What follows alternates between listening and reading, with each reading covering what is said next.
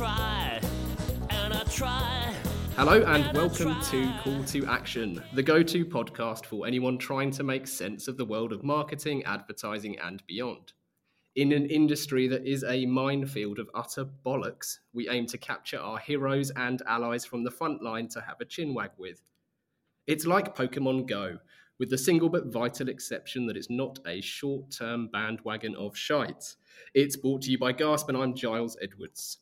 Today, I've caught Laura JB, an award winning creative, digital pioneer, and trained taxidermist, Laura is a total Adland powerhouse.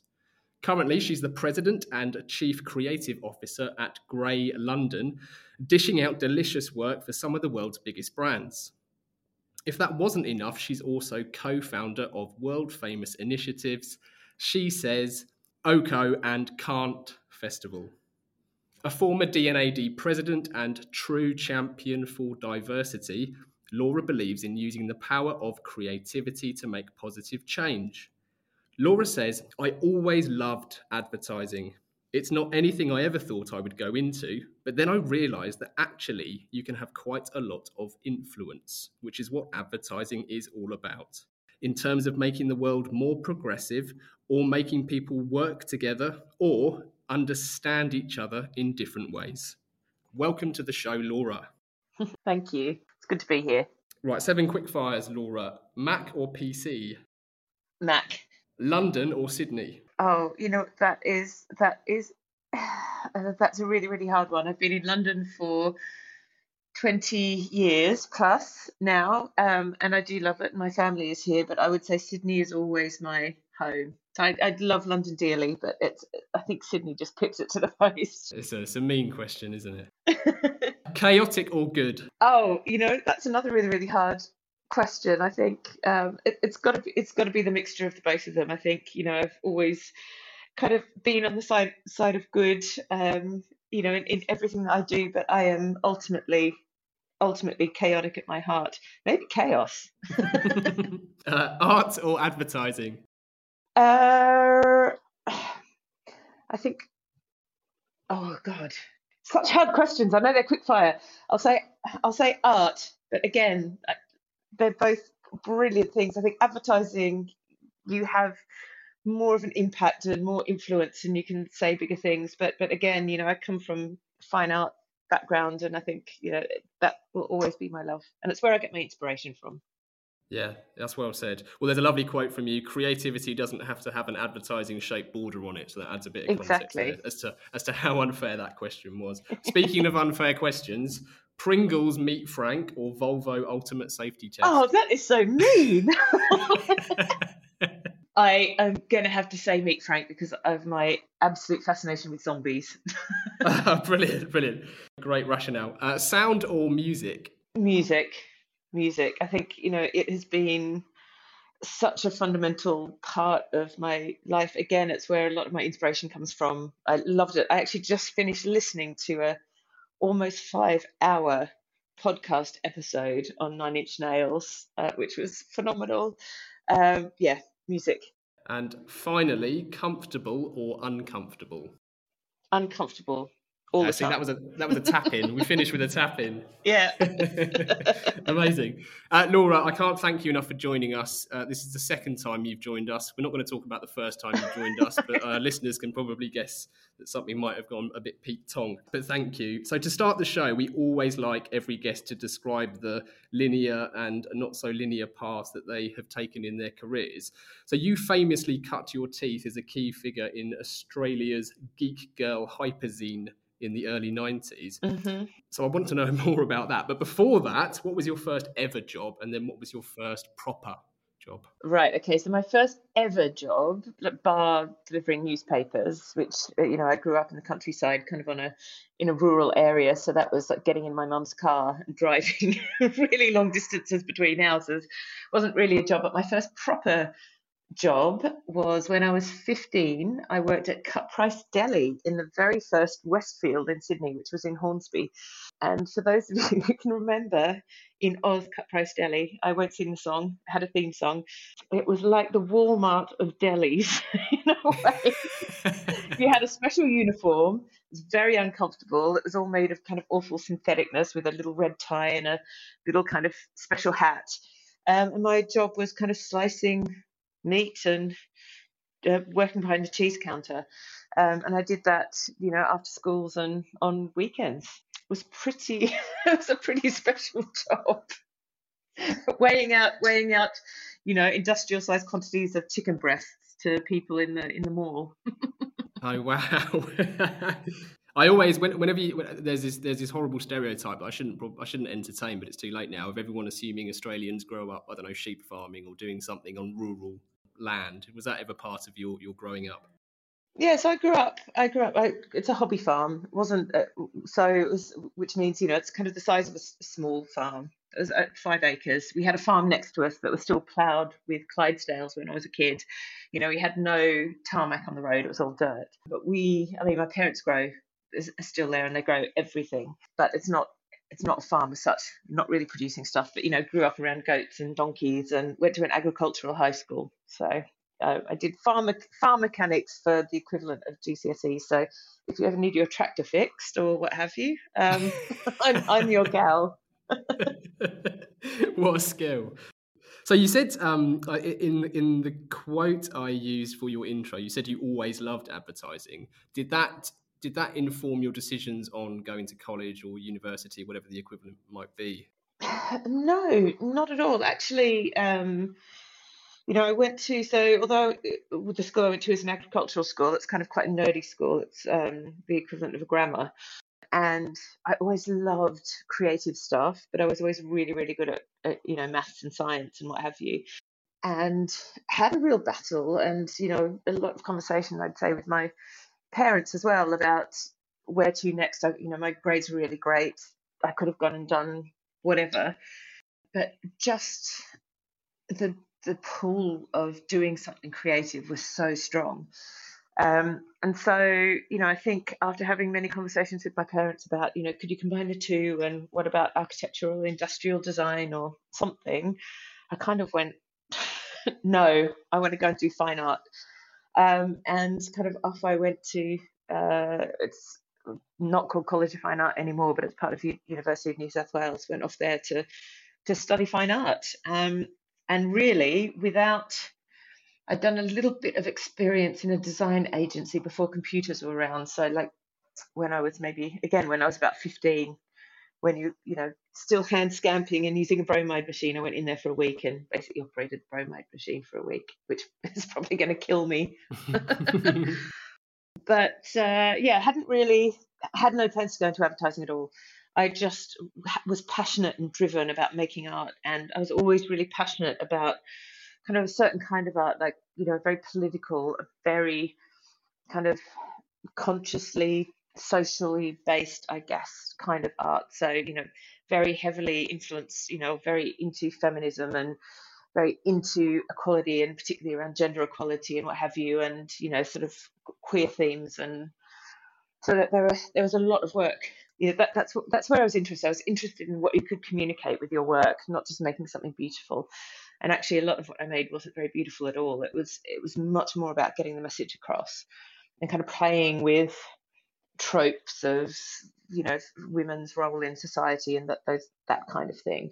And i was also heavily like in, involved in the politics of the university as well. I was um, the women's officer and uh, was president uh, for a year. So that's what really drove me that that the thing i could see which is that creativity is this incredibly powerful fundamentally human force that drives us forward and by using that in order to communicate, you can create incredible change, right? Much more, I think, than what you can potentially as a politician or whatever. So, um, so, so that's really where I was. But, but there was no, and I think this is talking about being uncomfortable. I think this kind of I've always been very, very driven, but not towards particularly a goal. I've been driven to like learn. I've been driven to experiment with new things. I've been driven to push myself out of my comfort zone. I've been driven by this passion for changing things through creativity. But but uh, yeah, never ever ever in a million years did I think I was going to land in advertising. yeah, I find it encouraging how many people I talk to have said that, who have then subsequently landed in advertising, and I think they're all the better for it. To be quite honest, I'm always fascinated by how there, there's this kind of hazy space between art and our industry, and I um, I went through art college and did my art foundation at Kingston, so on and so forth. And the majority of my peers did go into industries or sectors which are obviously which which which are more kind of fine art but it never really appealed to me because I, uh, to to steal your words, doing something that has a has has a purpose, a social purpose, whatever it might be, just seems so much more powerful and exciting than doing art for the sake of art. And I think I know that you know people can easily criticize certain creators within the industry who perhaps would have made better artists because they're more hung up with the aesthetic rather than they are about what it's actually doing. So that's really interesting that early on you had that you know awareness that you wanted to do creative that had a purpose and actually achieve something. Yeah and i think that's where you know sort of coming back to i guess geek girl. So um, i was in i want to say maybe my second year of university when netscape came out. So i'd been uh, what i realized when i went to university first of all um, i had painting as a major and within the first 12 weeks realized it wasn't for me because that 12 week induction course was you had to pay paint a sphere, a cube, and and um, uh, a pyramid on a plinth, all painted white. You had to paint it in black and white, then a warm color and white, then a cool color and white, and then realistic colors. And at the end of those 12 weeks, I handed in something which was absolutely not realistic colors at all. My teacher like pulled me up in front of the class and went, "Oh, I see we have a colorist amongst us." And just the idea that you had to like follow the rules didn't really suit me. Um, I found it really stifling. And at the time, my minor was in photography. And part of photography was a very, very fledgling kind of digital art bit. So, alongside more traditional photography, we were being taught uh, some digital skills. And I had an amazing teacher there called Linda Dement, who is just the best.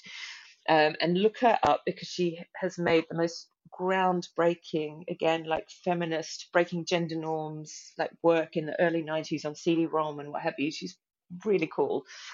And she, I think, kind of realized that I had quite an aptitude for, for it. You know, it was, everything was HyperCard or, you know, Photoshop was around, but you know, the, net wasn't there. So she used to let me go into the master's lab. And in the master's lab, they had mosaic on a on a computer in there and she was like, "This is the cool thing." That's where she hid all her silicon graphics machines, which she used for all of her own work and what have you. So it's this tiny little, really dark room with like lots of whirring, and and I was just sitting there, just blew my mind.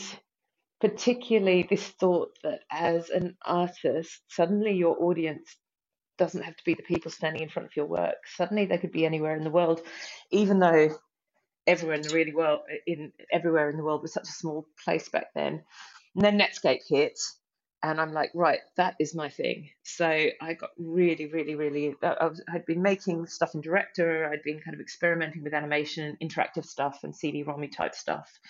Um, and then thought the web's my thing because I can put something out there, and anyone else that has the web, whoever that was, uh, however many thousand people, um, can see can see my stuff. So I was really exploring that space, and at the same time, this is like 1994, 95 when I think I met Rosie Cross from Geek Girl.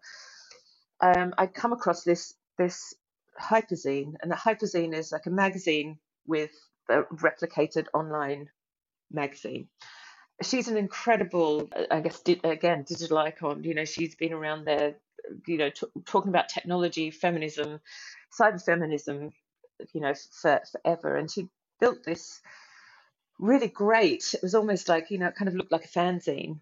And I went to the launch and I just thought it was the coolest thing ever. And then, as a secondary job uh, to kind of put myself through university, I used to, uh, with my friends, take secondhand clothes and kind of mend them or stitch them or make them interesting and sell them at the local flea market at, at Glebe Market.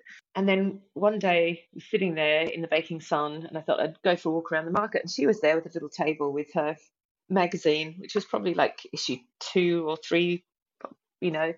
and a roll of stickers that say put down your pony and pick up a computer and girls need modems and i thought oh, this is just so cool got talking to her, her i was wearing like a crop top and i've got quite a big like an escher tattoo on my stomach of interconnected sort of scorpions and spiders and uh, she saw it she went that's amazing it's a web the world wide web can i take a picture of it for the for Geek Girl, and I, I was such a fangirl. Like, yes, of course you can. um, and then she called me a couple of weeks later and said the photographer's pulled out, so not going to do it. And I went, well, I do photography at uni. I could take a picture of my own stomach. Um, I ended up, I think, using a, a photo booth in what was called the, the old Remo store in on um, Oxford Street in Sydney. But kind of went in there and took some pictures of my stomach and went, here you go. And then she said, oh, the person designing the magazine uh, you know, and and kind of online stuff has pulled out, so we're not going to have that issue. And I went, well, I've, I've done some of this at university. I can help, and not realizing that you don't design, you know, printed material in things like Photoshop. There are actually pieces of software for it. It was like really like learn as you go and kind of cobbling together this website. You know, before there, there weren't any tools to build websites back then. It was just, um, you just did it in Notepad so, you know, did everything by hand and tested it and see, saw whether it worked and went back and re edited it. Yeah, she just then said, uh, Do you want to, you know, come and do this with me? And everything you learn how to do, you've got a place for it on the web. And I was just like, Yes. So that's kind of how I got involved in it. And it was amazing because I remember, I don't know when it was, it might have been 1998 or something like that. It was like written up as one of the top 20 websites in the world. it was, you know, huge. I think we, yeah, it was, it was super cool. But, you know, it really was just made by like a couple of us, mostly around at her house or kind of in my bedroom. And she would do, she's an incredible journalist and writer, and she'd do, you know, a lot of the, the writing, the interviews, what have you. And I would do a lot of the design and animation. And yeah, that was, that was that. Sorry, I think I went on a tangent there, but no, no, no, no, no. It was brilliant. It was excellent, and, and, actually, it's it's really interesting. I wonder whether was it just because everything was so new that, and and perhaps there were there were no barriers to entry. It was all very, you know, I don't know what the right word is, democratic maybe. The fact that you could just dive into new forms of media and just learn how to put it together and just create things. I mean, I think that's the that was the beauty of the web was that you could literally view source, right? That's how everyone learnt, and you had people like Joshua Davis back in the day as well. You know, when Flash kind of started to take off, who would publish all of his code, and you'd take it and you'd hack it and you'd see what happened, and that's how you learnt. And actually, I would say everything that I've learnt, I've learnt on the job, which has been amazing. You know, and then kind of moving into kind of first proper job. So I started my own agency when I was at uni. It was really me and then my brother when I needed some like hardcore kind of hardcore coding because he's phenomenal. And it was called Joystick Digital Media, which at the time I thought was like a joke on. It was kind of like a, a, a gamer bro dick joke in a way. But I realized that I could make money out of the stuff that I was doing for my art because no one, you know, there, there, there weren't a lot of people who could kind of cut and code stuff, and there were no filters on Photoshop, and you know, I knew how to do do all of that by hand. So I realized that, you know, oh right, I can I can start to do this. So I, I you know, I I go into a often an advertising agency, spend 72 hours taking their Photoshop files and turning it into something that was usable and then they'd go you know the, this page needs a form. How does the information go from the computer to where does it go to? And I'm like right you need a database. So write them a database build their stuff and yeah and that's kind of really how i got started um, in wasn't really advertising but you know in building things for brands yeah, well, I mean, since since we last recorded, actually, you've written a fantastic piece in Adweek where you talk about the uh, business of commercial creativity. Is that the main hook, do you think, that then made you follow that career into Adland? Yeah, well, I think the, the kind of interesting bit was as I was kind of getting this business off the ground, I was still studying. I was living in a kind of an art commune uh, called Imperial Slacks. Um, which is kind of based in the in Surry Hills, which is now very posh in Sydney, but at the time was like rough as. Um, and you know, we were all people that had gone to or were going to art school together, studying various things, and we had a gallery in the middle of our space, and it was a very collaborative, very like uber creative space, and you know, we still do kind of speak and spend a lot of time, you know, with each other. There's lots of collaborations that go on. Most of the people that belong to that kind of collective have gone on to be professional artists, and some of them quite famous, you know, artists as well and represented Australia at the Biennale and all of that kind of stuff. So I was around like amazing people doing amazing things and being really challenged and you know I'm really I'm so hungry to learn new things. And then I think when I kind of started to move into the more commercial space equally, I mean I was still kind of surrounded my office was in the same I just took out on two bedrooms in this in this space. So I had my bedroom, then I had my office, and we still had the gallery, and we still had like people going backwards and forwards and doing little projects for people for their artworks, and I was still making art, and um, it just seemed like a really natural kind of flow. And then once I left university, that's the thing. I like kind of. I did my bachelor's, I did my master's, I extended that over a longer period of time so I could kind of work as well. Um, and then I started another master's degree um, at the same university. I'd done like a master's by coursework. I kind of started a master's by research, and so like, I was always kind of involved in at uni, and I was always had an arts practice. But that work bit took up more and more time, and I actually also was teaching at the university a couple of days a week because I was helping them set up a digital media course because they you know, as I said before, then it was kind of sat as an adjunct of photography. So you know, doing doing lots of things, but very much still involved in art. And it was actually when I was with my students at the university, which kind of took me even kind of further into the commercial world. So um, you know, we'd get amazing speakers coming to talk from all over the world. This amazing person called Simon Waterfall, who I don't know if anyone knows, but you know he he's another ex D&AD president, total like visionary and like crazy beautiful person. Um, he came to speak to my students, and I think he came and he was wearing a dress and he had purple mohawk, and he was showing this digital work that was so cool compared to the commercial work that was happening in Australia. It was more akin to the stuff I was making as art. And I just thought, that is the coolest company. I want to work for you. And he was opening an agency, a, a branch of his agency, Deepend in Sydney. So I spoke to him and just kind of said, I want to come and work for you.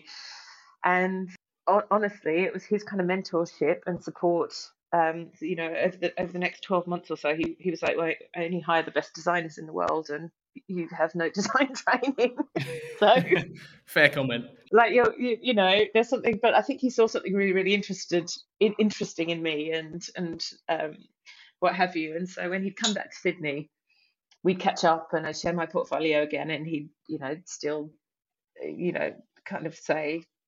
It's, it's it's not really you know you're still not one of the best designers in Sydney, Laura. and then um, but I like just persevered. Um, and we just really, really got on. And you know, he would he would kind of challenge me to make my work better, and I'd respond to that. And then finally he said, "Look, there's a job going. It's not as a designer; it's a producer. But would you come and you know work at Deepend?" And I was like, "Yep, done. goodbye, goodbye, running my own company. Um, hello, Deepend." And that was phenomenal because suddenly I was with the best designers in Sydney, like sitting right next to them, learning from them. Um, you know, and I was there for, I want to say maybe a year before really it was he helped me move to, to London to the head office and he said, Look, there's a job as a designer now, but it's the most junior designer. And if you want to come to London and work for 12 grand a year, come on over. And I was like, Yep, done. so packed, packed up Sydney, came over here, and then I was working with the best designers in, in the world. And like I, I love like my very first desk mate was actually Lolly from McCann, who you know we we we shared a desk space when I first moved over, which was wonderful. But yeah, that's that's kind of how I got to London and how I really it was the most incredible space. It was so punk and it was so such good energy and it was so experimental and so many wildly talented and just wild people working there. It was real, you know, it was real buzz. I absolutely loved it. And then unfortunately the dot com crash happened and and Deepend closed its doors. Not in Sydney actually, it's still running, but um, most other places in the world, unfortunately. What I find really interesting is that you you come from a a tech background, well, you're an art background and a tech com- uh, background, given you're one of the first coders, really. But I've heard you speak about something you believe in being the idea that creativity is that fundamental force, but we've relied too much on tech at the expense of creativity. Is that something that seemed to happen following your move to London? Did you notice that happening over the next decade or so? Or was that a very modern thing? Absolutely, over the next decade. I would say I started noticing it happen somewhere around 2007, 2009, when when not even for the first year or two of social because it was so open. So I think what happened is more money went into. So I, you know, everything that we used to make was so experimental, and it was very much like an artwork. And the beautiful thing about making digital work back then was you never knew whether something was going to be possible when you started it. It was through and that's why you know agile ways of working that they use in tech are so important because it gives you an opportunity to change tack. You know you've got an over overarching goal but you you have ways around a, you know a, blockage i guess. But you know you kind of have a vague idea that something is possible and then you go out to make it real.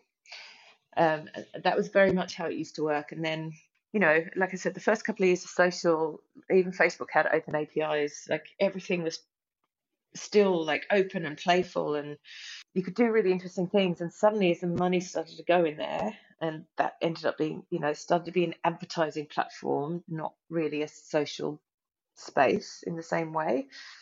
Everything started to lock down, and suddenly you went from being able to do like Twitter's a lot better. I will I'll defend Twitter to death because at least you can kind of rip the API out and do like crazy things with it.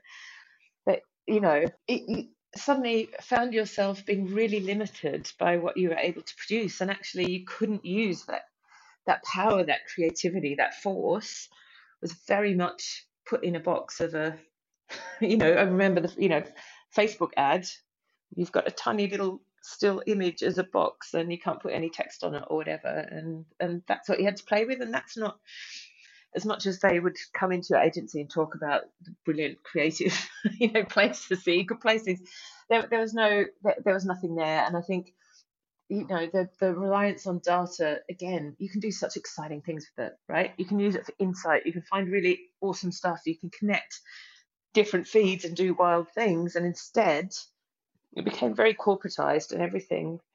You know, you get to where you are now with, you know, a lot of programmatic stuff, which it's not it's not creative at all. There's I'm sure there's a certain kind of creativity in there and in, in writing the algorithm and what have you, but there's no that the human creative force is no longer there and more and more money was going in there and I think that's been the the real shame and I think it came to a head for me actually when I was working at Dare. I, I, had been at an agency called LBI, which is now, and then it was called Digitas LBI, and now I think it's you know just called Publicis something. But you know, I was there again in these like heady days. I think social media had just happened. We were hacking stuff, making stuff, like doing crazy things with technology. We were also building like multi-million pound platforms for very important brands you know, banking, you know, hardcore banking apps, what have you. But when I when I then went to Dare, I realized that the digital creativity that was coming from one of the very best creative digital shops in the world, there were still some sparks of brilliance, but a lot of it was just putting what you saw above line in a banner ad or like bashing out banner ads with the copy matrix. Um, and I went, okay, this, there's something really, really wrong. And there are so many brilliant things about digital, like I said, the experimentation, the agile way of working, the ability to throw yourself into something without knowing it's going to happen, the the fun, the really deep understanding of the audience that you're talking to, because it's vital if you're making an app or a service. Like all of that stuff is so brilliant, but instead none of it is happening. And actually, I think the interesting thing with this kind of shift back to contextual advertising that's happening because of all the, you know, because of Apple, because of the rules around cookies, I think I'm hoping we'll get us into a more interesting space because there's so much creativity in contextual advertising um, that's untapped. Yeah, I couldn't agree more. What's really exciting and very interesting um, from what you've shared with us today is is there seems to be a consistent theme of, of it being the first time something's been used or the first time code was appropriate, the first time you've done all sorts of things. And I wonder whether it's because of that originality, it was so creative and that was so powerful, whereas now it's just become very formulaic. Um, you use the word wild, I think, whereas now it's all become quite tamed by the likes of social media companies saying, "Well, you can have an image, but it has to be an image and it has to be in this box," and that's just completely, it's completely. Yeah, uh, so don't give me a box. Yeah, yeah exactly. exactly. Yeah. Is it? Would it be right to make a link? Uh, this could be a stretch that I'm trying to force on you here, but is it right to make a link from that to? There's a, there's a great quote, and I just want to make sure I understand it from this recent article uh, in Adweek, which is preventing agencies from becoming the least creative places on earth, uh, which we'll link to in this episode. Um, but you've said that no, no amount of reporting from Cannes Lion to Kantar uh, Millward Brown stops our relentless and self destructive move towards the industrialization of what we deliver. Is that what you mean by the industrialization? You're... Yeah, absolutely. absolutely. It has been, it is a process now you know what I mean? It's uh, a, what we do now. I, I always think if a, you know, if a machine can do your work, then you know, that's you need to take that next step up into that, you know, kind of next creative space. I do think there are really exciting creative spaces for us, but but it is, you know, it's industrialized, and both coming from the, the technology platforms, but also from, and there are some brilliant procurement people out there, but you know, the that kind of heightened importance of procurement the whole way through the process, you know, including creativity. I think we do ourselves a disservice not talking enough about the value add that we make through creativity. We tend to go, look, this is a really cool idea. And then the poor client has to decide, is it this really cool idea or this safe idea that I know is going to get results? And we don't do enough to prove that the more creative the idea is, oh, I guess, you know, that the more effective it is. I guess the only challenge to that is, as I said, Cannes Lion write about this all the time? Can I write about this all the time? It is a well known fact. You know, you can kind of pull any kind of marketing, I'll call them a, like people like Mark Ritson, more of a philosopher.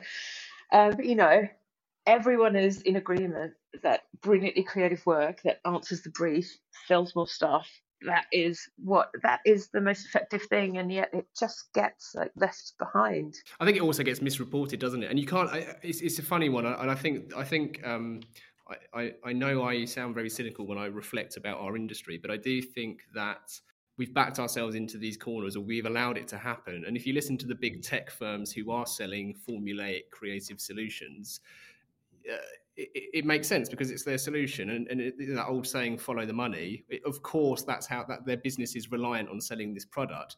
The trouble is we've we've almost all been hoodwinked. And i think maybe it happened maybe maybe agencies were hoodwinked at a stage when it was new and original and, and quite rightly we were exploring these new tools. And before we realized it they'd, they'd taken the whole game. Yeah i think i think so. And actually you know we kind of eagerly threw ourselves in it. If I think about the birth of social and and like I said, Facebook before they closed everything off, how exciting was it to be able to like build something and like bring someone's friends into the digital experience on another on a brand's platform or to, you know, write really fun things that, you know, just said, you know, you think this is your best friend, but this is actually the person that you've been spending the most time with and actually like bring ability to access that data because it is really sticky data. It was so exciting.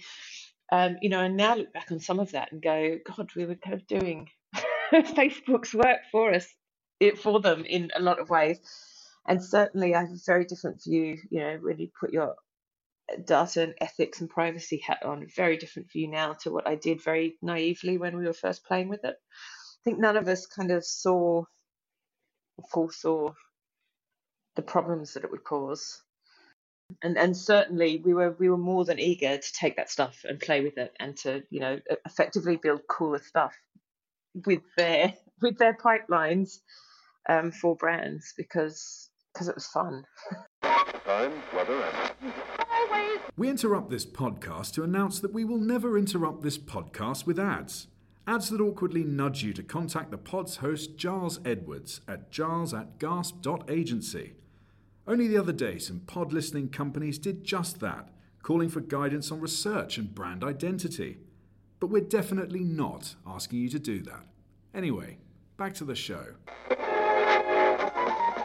My first sort of proper paid weekly job was a holiday job as a student, uh, which was driving a forklift truck at the Ribena factory. Ah, Call to Action, episode 11, with the one and only Rory Sutherland. Not what we were looking for, but hang on a minute. Yeah, yeah, and, and we've all got that magpie in us. Ah, there we go. And and we're, we're better we're better for it, but we can trick ourselves sometimes with it. I, I think I'm mindful of the time, and normally we have two listener questions, but that beautiful man Nick, who we were talking about pre-recording, has uh, has actually just sent me another one. So I'm gonna I'm gonna make an exception and ask three, if I may. Okay. So, asking the general public for their opinion, be it on Brexit or boat names, is notoriously fraught with danger. But that's not stopped us asking. So, we've had one in as we record from Nick.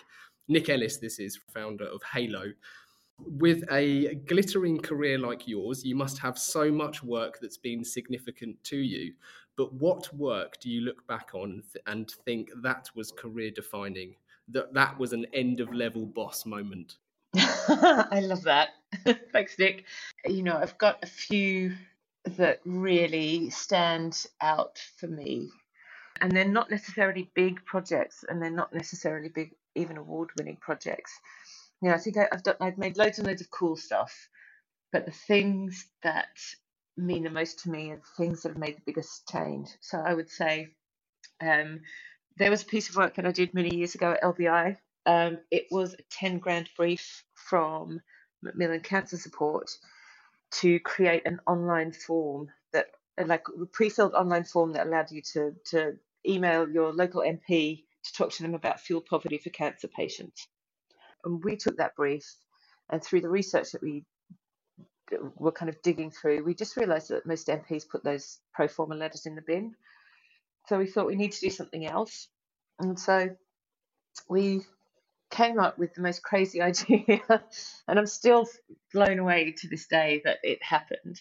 The idea it was called the Infi-Knit, and it was a robotic, first internet controlled robotic knitting machine that would take a beautiful message about what makes you feel warm uh, and your name as a signature to this petition. It would, because we couldn't afford moderation, convert that into a knitting pattern and knit that into a scarf that ran for I can't remember how long it ran for. It ran for months, um, and because and we had it in the basement of our of our building. We painted this beautiful wall that had live web feeds. This was maybe 2008, 2009, so pretty early on in terms of that kind of thing. Uh, live web feeds, so you could watch your thing being knitted, you know, collecting all of that data and all of these beautiful messages um, having to solve problems all the time, like this knitting machine we had. Um, it only knits a particular way, which means it curls at the edges, and so then everything was coming down curled. And then we couldn't figure out how to like create the right torsion. And then one of our tech guys, who's just amazing, was in the toilet using the, you know, the um, the hand towel things where you wave your hand in front of it and the towel comes out, and went this is brilliant for torsion. So we took it off the wall, agency, we pulled it apart, kind of affixed it to, so had all this wood and we had a, beautiful, beautifully painted uh, behind um, my uh, creative team, Tia and Emil are just phenomenal and kind of, you know, did this beautiful thing in the Infi-Knit. And then it would break down all the time because it's doing doing what it wasn't meant to do. Like everything was a hack. Every every day we were going, are we going to make this or we've got the plan B that we can go back to what the client brief was and just you know bash out that form. Um, and there were so many insurmountable things like where do we get the wool from? We've got no cash. Where do we? So we, you know, had an amazing producer Ashley who just did all of this crazy work to get everything to work and found parts for the machine and et cetera, et cetera. And, and it, yeah, as I said, like amazing tech department who ripped apart this knitting machine and and connected it to the web. Um, and then we ended up with this amazing long scarf that was taller than Big Ben in the end and had thousands and thousands of messages. and you know delivered that to number 10 and i think one of the princes took a piece to the north pole actually and, and the law got changed um, which is amazing so now you know so, so that we did everything we said we were going to do and it was super effective and i think the, the loveliest thing is as because it broke down all the time to make the fixing of the machine more interesting you would have to put on a sheep mask to fix the machine just for fun and and it was all connected to our phones. So if it broke down, we'd all get an alert in the middle of the night, and someone would have to go in and fix it. But this thing of like hashtag sheep mask ended up being this like huge huge thing. So you suddenly had all of these people following you online to to spot the spot the sheep mask. So that had took a life of its own, and I just absolutely adored that piece of work so much. I'm still really proud of it, and you can find it on YouTube actually. And I think for the yeah, the technology of the day as well, it was cool. oh, so good! That is so good. We'll we'll, we'll uh, link to that in this episode as well because that um, that sounds incredible. Um, number two is from Chloe, who asks if you was if you were stuck on a desert island, would you prefer to have either art supplies to create or your favourite pieces of art to admire? I think that's a really easy one for me. It's art supplies to create. 100%. You know, admiring takes you so far, but if I'm not actually making something, I think I would go, I think I would go mad. So, yeah, absolutely create 100%. yeah, no, I, I, think that was an easy answer. I, I could tell which way you were going to go there. Yeah. Uh, the, the last listener question is from Danny. Danny asks I read recently that one of your favourite things about this job is that we get to become experts in the most random things. What's the strangest place your curiosity has taken a deep dive lately? Oh, that is so interesting. Most recently, I am learning about energy, I guess, energy forecourts, retail spaces in really interesting places around the world. So I'm learning everything about the service stations, basically. Um, doing some really interesting exploration about the future of a service station. You know, once we kind of hit electric cars, and yeah, so so that's absolutely fascinating. Like, what is what is a service station actually? Where you know who uses them? How are they used differently in different countries all around the world? Who who goes there? What are their drivers? I mean, it's it's really cool actually so that's my friends take the piss out of me because I famously throughout my life have adored service stations. I, oh, just love, you? I just love them. I think I've done a tour of most of them. no, you know, there's a really great book which is about the history of service stations in the UK, which I think is great. Um, that they're just they're really interesting places. I think we've got a friend of an old friend of mine, Zena Kay, who became obsessed with airports for a while. These kind of non-space, these non-spaces or these kind of spaces that you kind of travel to and through and you know the architecture and the function of them is uh, it's just fascinating and how it's changed over time I don't know there's so much to go into there it is yeah well it's fascinating because there's so much weird stuff like, like where else do you see like a massage chair sat next to a public toilet i mean it's just it's just bizarre bizarre and wonderful i'm i'm um i can't not add the fact that last time we spoke you talked about juice consumption around the world. Yeah, so oh you're, goodness, you're, not yeah. lying. You do constantly no. learn about random things. yeah, exactly. I'm I'm still I'm still deep in juice consumption, but I feel like the learning curve, my my learning curve is um is maxed out there. I think uh yeah, service stations is a new thing. There's washing machines before that, so everything everything to do with the washing machine oh, brilliant. Yeah. Brilliant. Laura, the final part then of the interview is the four pertinent poses that we put to all of our guests, starting with what advice would you give to your younger self? Really good question. It sounds a bit silly, but um, just to say, don't worry, it's all going to work out okay. I think it's probably, you know, like not to not to kind of worry, not to worry so much about about uh, where things are where things are going. You know, I've always been a bit of a just do it person, but I think I would just flag early on that that is for me anyway that's the key that's been the key to my success. Just throw myself in the deep end with something that sounds really exciting.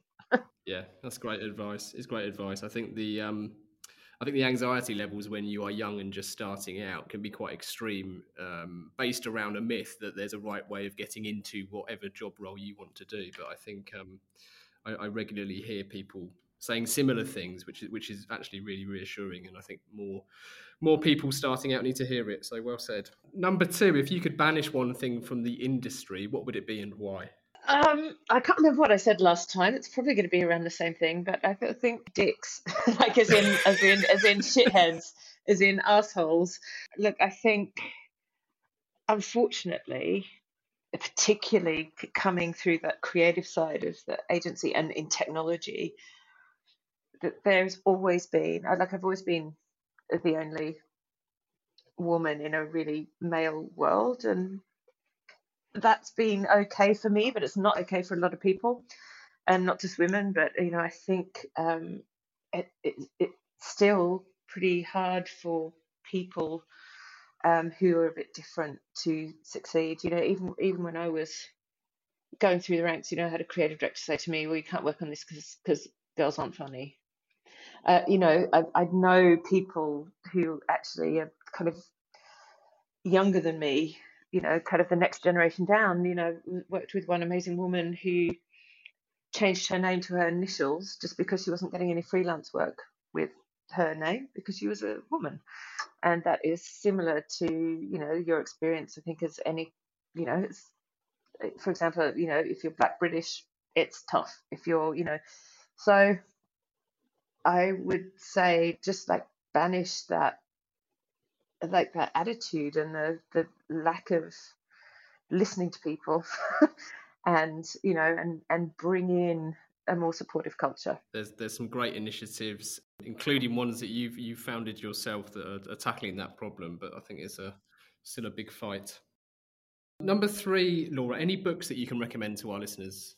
And these don't have to be work related they can be a mix or, or either side. Um, i mean i'm i'm a great lover of books um, at the moment, I am reading. If, if, you're only probably going to want to read this if you're from Sydney, but I'm reading a book called Eternity, um, and that is this fantastic story. So uh, there was there was a guy who was basically like homeless for most of his life, who used to just scrawl in this beautiful cursive in in chalk or kind of stone on the pavement, "Eternity" all over Sydney, and this is like you know in the fifties and it became kind of so famous actually now like when we had the uh, the millennia they they created eternity on the sydney harbour bridge for you know in fireworks but it's like a real sydney thing a real kind of icon. He's a bit of an icon but very unknown person as a human you know you just know him from this like beautiful piece of cursive writing. So this is a book about him which is really interesting um, and I'm a huge fan of, God, I just love everything. Huge fan of old Haruki Murakami. If you haven't read the old ones, you're missing out. You know, things like Hard Boiled Wonderland or um, Wild Sheep Chase, those kinds of the, the, the, the, the classics of kind of magical realism, I guess you call it. But I, I, I lived in Japan for a while and, you know, kind of spent a lot of time there. And there's just something so beautifully Japanese about them. um, this, this little the details, the fixation with the fixation with food and preparing foods, the like the real noodling in things like jazz music and and just and then on top of it, total bonkersness and fantasy. It's it's cool. Amazing. We'll we'll, we'll include links to those. Um, and then number four is we always dedicate every episode to someone, and we bestow that honour to our guest who has to give the reason why. So would you kindly dedicate this episode? Absolutely. I mean, I'm going to sound silly, but you know, dedicate it really to to, to my mom, my mom and dad. But like my mom specifically has just, she's just the most like magical, like open person. And and why I really dedicate it, know, dedicate it to her because she she is such a deep thinker. So you know when I you know, it was, it was, art school, and I would, you know, share my work with her, which was sometimes quite um, in your face, right? I, I got once they've actually got it hanging in their house now, which I think is very cool. But you know, part of my master's project was uh, I blew up a two centimeter by two centimeter vagina from a porn site. It was, a, you know, porn was internet porn was kind of in its infancy, but everywhere, and, and there was a lot of sexism, as there is now in the metaverse with like um, unwanted advances, even when it was just in a chat room back then. And so it was a real kind of dialogue around that. But anyway, I sort of blew it up. And so the pixels were like two inches big. And then we knitted it and sewed it together and, and it became this huge rug. So my parents have got this enormous pixelated clitoris basically in the house. but when we were when we were making it, when, when I was making it, I realized I wasn't going to get it done in time. My mum used to volunteer up at the nursing home up the road from them. So she's like, right, I'm going to get the, these old ladies to knit stuff. And my mum didn't know what was being knitted. Um, and we were marking it all out on the floor. And then one day she realized, and she kind of, because and all the old ladies were asking what they were knitting. And mum's like, you know, my daughter's art project. And then my mum wrote me this like huge, I want to say it's an email, but it might have even been a letter, you know, that kind of started off like n- not under, you know, like I don't understand w- what you've written or why or what have you. And then she worked through it all. Like she's very philosophical, you know, kind of worked through it all. And at the end, she's like, yes, and I un- like I get it, and like the feminist, you know, discourse and blah blah blah blah blah, and this is really fantastic. And I'm going to tell the old ladies that they're knitting a vagina and I'm going to tell them why. And I thought like that just that sums up my mum to a T. She's so open to which I think is the most beautiful thing. She's just so open to other points of view and really thinking about stuff and working through it to develop her own idea about where things are. She's been so supportive of everything that I've ever done. But she's the only person I know who'll literally write me an email. It takes me half an hour to get through. it's just these incredibly deep thoughts about the world or the family unit or whatever it's going on in her life. I just think she's amazing. yeah. Oh, she sounds. She really sounds amazing. She sounds. She fantastic. gives great feedback on my work as well, which I think is incredible. I don't doubt that at all. I don't Yeah. doubt that at all. We we very proudly dedicate this episode to to your mum. Thank you. As a, as a final call to action, everything we've discussed will be listed on the episode. But how else can our listeners get more Laura JB? Uh, so on Twitter, I'm at Laura J A Y B E E, Laura JB, um, and that's really my uh, that's that's kind of my channel of choice. I think with so many fingers and so many pies and making so much stuff, I always find I have so little time for. And I'm I'm not much of a kind of a selfie or a hey look I had this for breakfast. Uh, um, so um, so so Twitter Twitter is a thing. Um, obviously, she says um, if you go to We Are She Says, you'll get the link if you are interested in doing that. Um, I'm, you know, often privileged enough to to be speaking different places, what have you. I can't think of what's coming up now, but um, I'm sure there's plenty of places there as well. Or, you know, I'm I'm in grey a lot. So- In a new office. with my wonderful team here in a brand new office.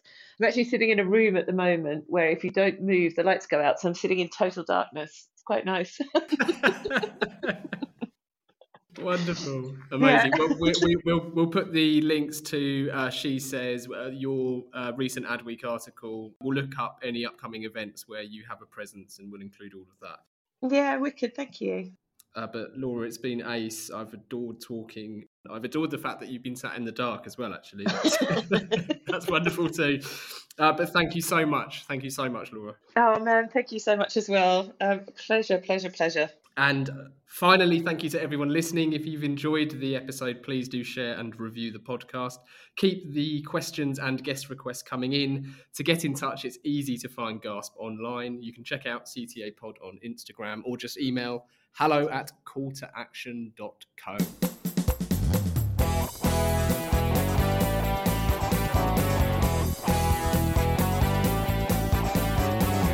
I can't get no call to action.